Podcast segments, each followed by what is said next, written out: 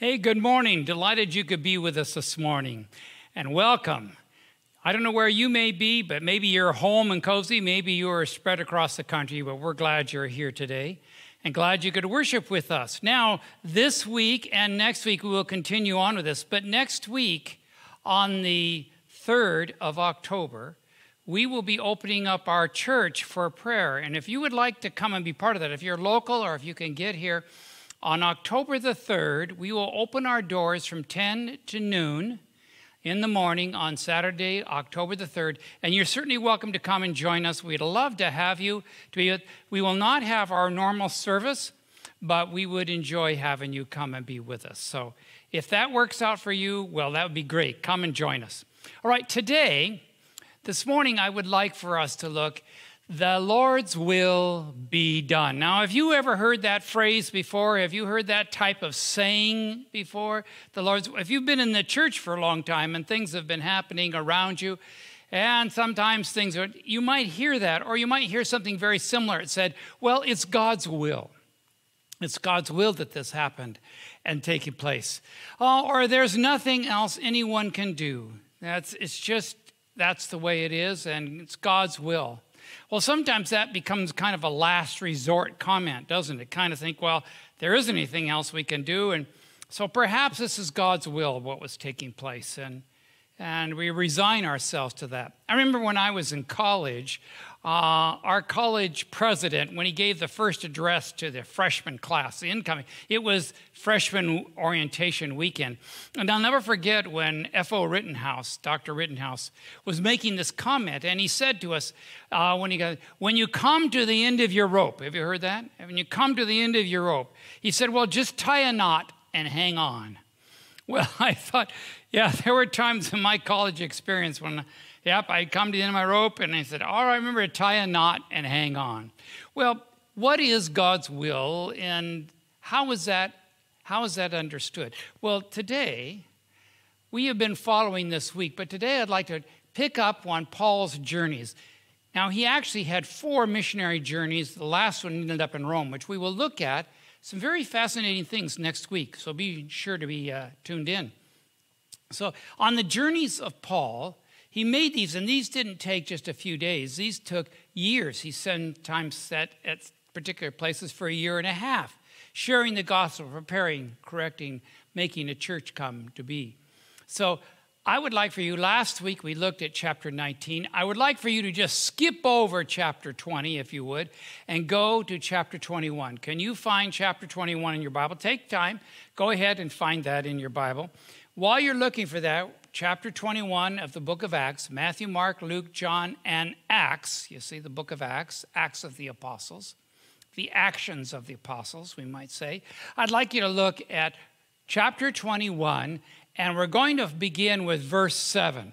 Now, if you notice on the screen, it has an F after the 7. That means that verse and following. That's just shorthand for us who know chapter 21, verse 7 and following. So pick it up with me and he said, verse 7, it says, We continued our voyage. Now, stop right there. Now, what were they talking about? Mostly at this time, we find this usage of the word we, and we know that this was Luke who wrote the book of Acts. Actually, word for word, Luke wrote more of the New Testament than any other. We tend to think Paul because he wrote so many things. But Luke, word for word, Acts of the Apostles and also the book of Luke, contains most of the wordage of the New Testament. So Luke was traveling, and sometimes we find that we. He uses the expression we. So we were continuing on our voyage, verse 7. We were continuing our voyage from Tyre and had landed at Ptolemais, and where we greeted the brothers and sisters and stayed with them for a day. Now, notice that little phrase there stayed with them. It was the habit of early Christians to take in the travelers into their homes to stay. They would welcome them, they would feed them, they provide them a place of rest. Now, these, little, these are little homes. I've been in some of them even today. You can go to the Middle East and you can see some of these little homes where people stayed. So they welcomed them in. Early pioneers of Adventism would do that. My, my great grandfather, he opened his home for the early Adventist pioneers. He was a early believer in the Adventist teaching, and he would open his home. And my grandfather, when he was 12, would tell a story of how, when he was 12 years of old, how he'd take the horse and buggy and go down to the station, to the train station, and pick up some of the early. Ellen and James White were often in their home as they were traveling. So was John Loughborough, who he loved because John Loughborough would tell him stories of the Wild West as John Loughborough was out in California. So staying in their home was a common thing, still practiced in many parts of the world today. All right, so they were staying at the people's house. They stayed overnight, leaving, they said, the next day. They reached Caesarea and stayed at the house of Philip, the evangelist. Now, he was one of the seven, the seven uh, original deacons, not Philip, the one who baptized the eunuch. So here he is. And then verse 9 says, And he had four unmarried daughters who prophesied. Now, we don't have a lot to know what they prophesied about, but it seemed to be important that Luke wanted to let us all know that his daughters were prophets. Four women prophets, all of them were doing that. After they had been there a number of days, the Bible said, a prophet named Agabus came down from Judea. From Judea. So here came Agabus. Now, we know his name from Acts 11, and verse 28, it mentions him before. So evidently, he was a prophet of well renowned, and he came to them and he sought them. And coming over to us, Agabus did, he took Paul's belt and he tied his own hands. Agabus tied his hands and feet with it and said, The Holy Spirit says, In this way, the Jewish leaders in Jerusalem will bind the owner of this belt and will hand him over to the Gentiles. Now, when I read that, when I saw that, that very reading, that very moment, it drew me into the story. I started to live within that story of being in that very room. Now, I would invite you when you read the Bible to do that. That you get into the story, put yourself right in those stories, be standing there, share that together. So look into that story. And so when you look there, when you find, when I came to this point that he tied this, his hands up, I got right into that story. He said, This, the Jewish leaders, the Jewish leaders were going to do that and bind up Paul and turn him over to the Gentiles. What a stark and interesting warning that was, that was given to Paul right there.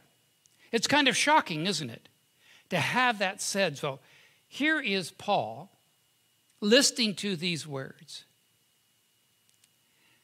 And when they heard this, when the group that was there gathered heard this, we and the people there pleaded with Paul not to go up to Jerusalem. Pleaded with him not to go. Well, since the death of Christ, things had really changed because of the spread of Christianity. And you should know that people understood in Jerusalem who Paul was. There were things that were happening, dynamics that were taking place. The Jews were very interested, the Pharisees and the rulers, in stamping out Christianity because it was spreading and they thought it was a deviation from their faith. Well, it was actually a growth beyond because they had missed the importance of what Christ had done on the cross. But there also was another dynamic taking place, and that was what there was doctrinal things happening within the church. There were struggles where those who had grown up in Judaism were constantly saying, We need to follow the traditions we always have. Yes, we believe in Christ. Yes, we believe in salvation by faith. But we need to keep our traditions that we've had. And so they were practicing Passover. They were passing over the many things. And so that Paul wanted to get there in time. Pentecost and other things they were doing. They're a holdover. And Paul was caught in the conflict because he was teaching the Gentiles that it was not necessary for them to do those things because Christ had come. And so there was a conflict between the groups as they were butt heads back and forth.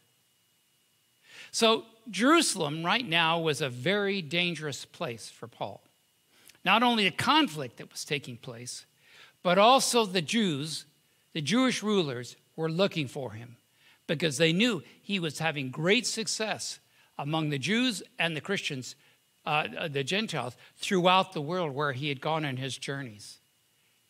And so they were looking for him. They wanted him. All right, back to Acts 21, go down to verse 13. So they just have shared this with him. They've just shared this promise with him. And they've told him, they said to him that, um, that they shouldn't go. They are urging him not to go to Jerusalem. And then Paul answered, verse 13, Why are you weeping and breaking my heart? I am ready not only to be bound, but also to die in Jerusalem for the name of the Lord Jesus.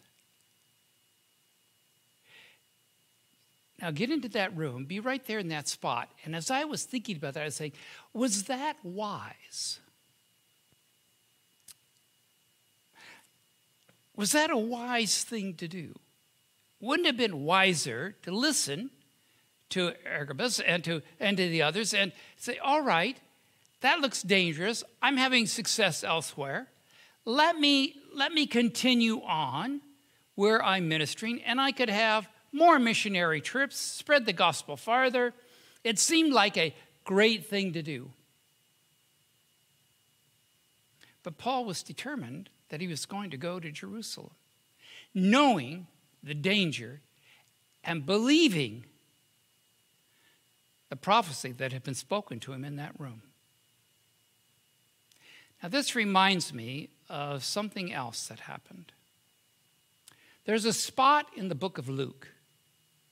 It's found in Luke 9. And it's the 51st verse. And I just like to remind us of that. We've looked at this somewhat before. But in the 51st verse, it says, At the time approaching for him, Jesus, at that time approaching for him to be taken up to heaven, Jesus resolutely set out for Jerusalem. He had been staying up in Palestine, he'd been staying up in Judea, he'd been up around Lake Galilee. But now we have a turning. This is, this is called the travel narrative because it starts in Luke chapter 9. And Luke lines out all the events as Jesus made his way to the cross.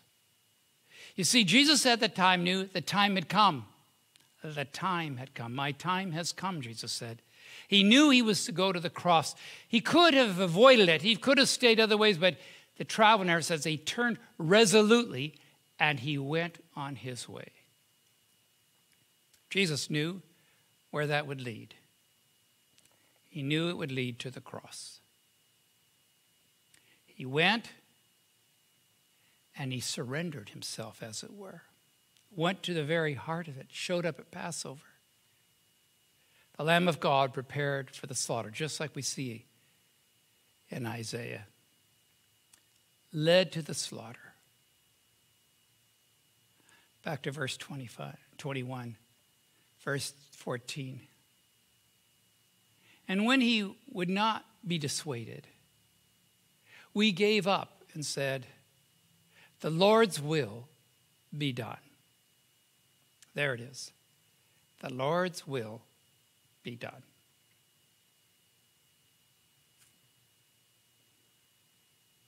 How about you? Knowing all that, knowing all the details, would, would you say, well, the Lord's will be done?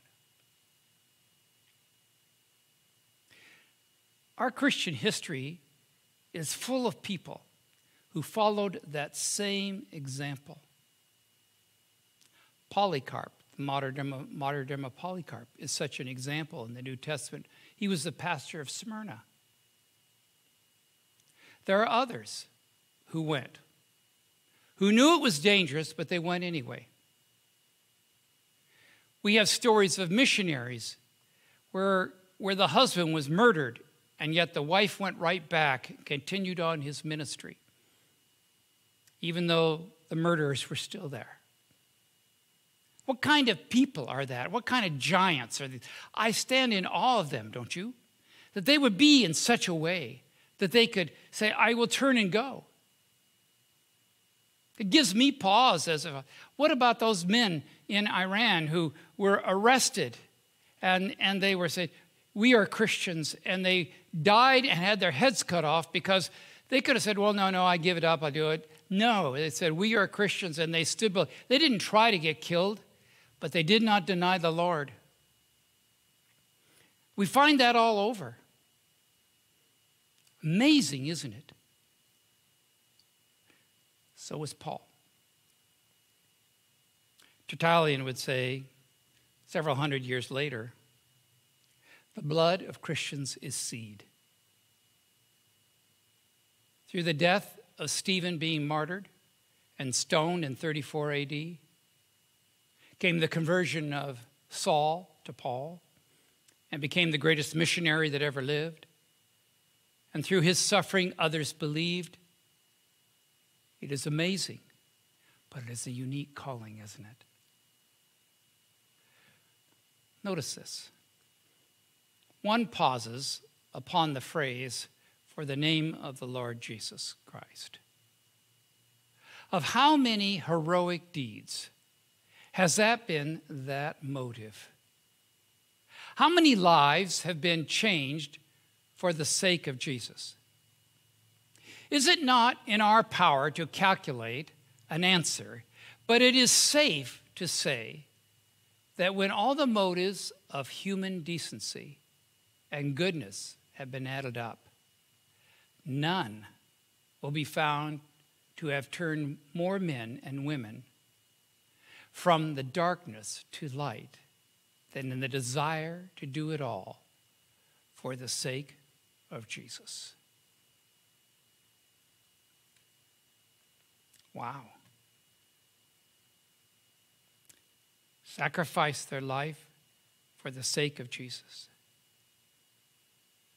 I had a family, family uh, kids when I was in college and got acquainted with them. Their, their parents had been missionaries way up in the way up in the uh, Andes, way high altitude. And they're serving the Lord, sharing the great gospel of Christ with the people there. They had lost two of their children, had died in their service to the Lord. I, I admired that. At times I wonder, well, why wouldn't you come home? Because they did it for the sake of Jesus for the sake of Jesus. That's been our Christian history. That's been the way it has been. And the call comes for all of us. Verse 15 After this, after this, we started on our way up to go to Jerusalem. See the determination on Paul? After knowing that, after knowing what had happened, and he believed what was going to take place. He knew what was happening. Next week, we'll look exactly how that rolled out. You're going to find that fascinating. How the Lord spoke to Paul and how the Lord uh, ministered to him. But they set out on their way. He felt being obedient and taking to going to Jerusalem to settle the doctrinal discussions to have with them, but also to speak boldly for Christ. And he did so he was falsely accused, as you will soon find out. And yet, knowing that, he made his way to Jerusalem. All for the sake of Jesus Christ. That calls upon us to do something in our hearts, doesn't it? It calls upon us to have some type some type of a response. You can't be indifferent or apathetic about it. So many are apathetic about their religion. You know, it doesn't matter, just kind of float along. But that's not what Paul was doing. That's not what these others had done. That's not what Polycarp done. That's not what John and the others did. And their example for the sake of Christ. There's a hymn, an old hymn, in the hymnal that I learned to sing as a child. And I love the, love the pieces. I'd rather have Jesus than silver or gold. I'd rather be his than riches untold. I'd rather have Jesus than houses or lands. I'd rather be led by his nail pierced hand. Is the melody going? Some of you know this, if the melody going in your head. Than to be the king of a vast domain, the chorus says. Or to be held in sin's dread way, sway. I'd rather have Jesus than anything the world affords today. Hmm. That whole calling, that whole appeal in that hymn states of a change in mind about what is of value to the person. And Jesus is the precious, precious thing, separate from everything else. Paul found his precious Lord, and as a result, he was willing to follow Jesus wherever he would lead you. How about you?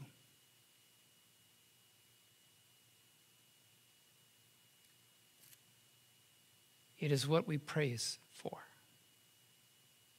It is a conviction of the heart that no matter the troubles or the things that may come our way,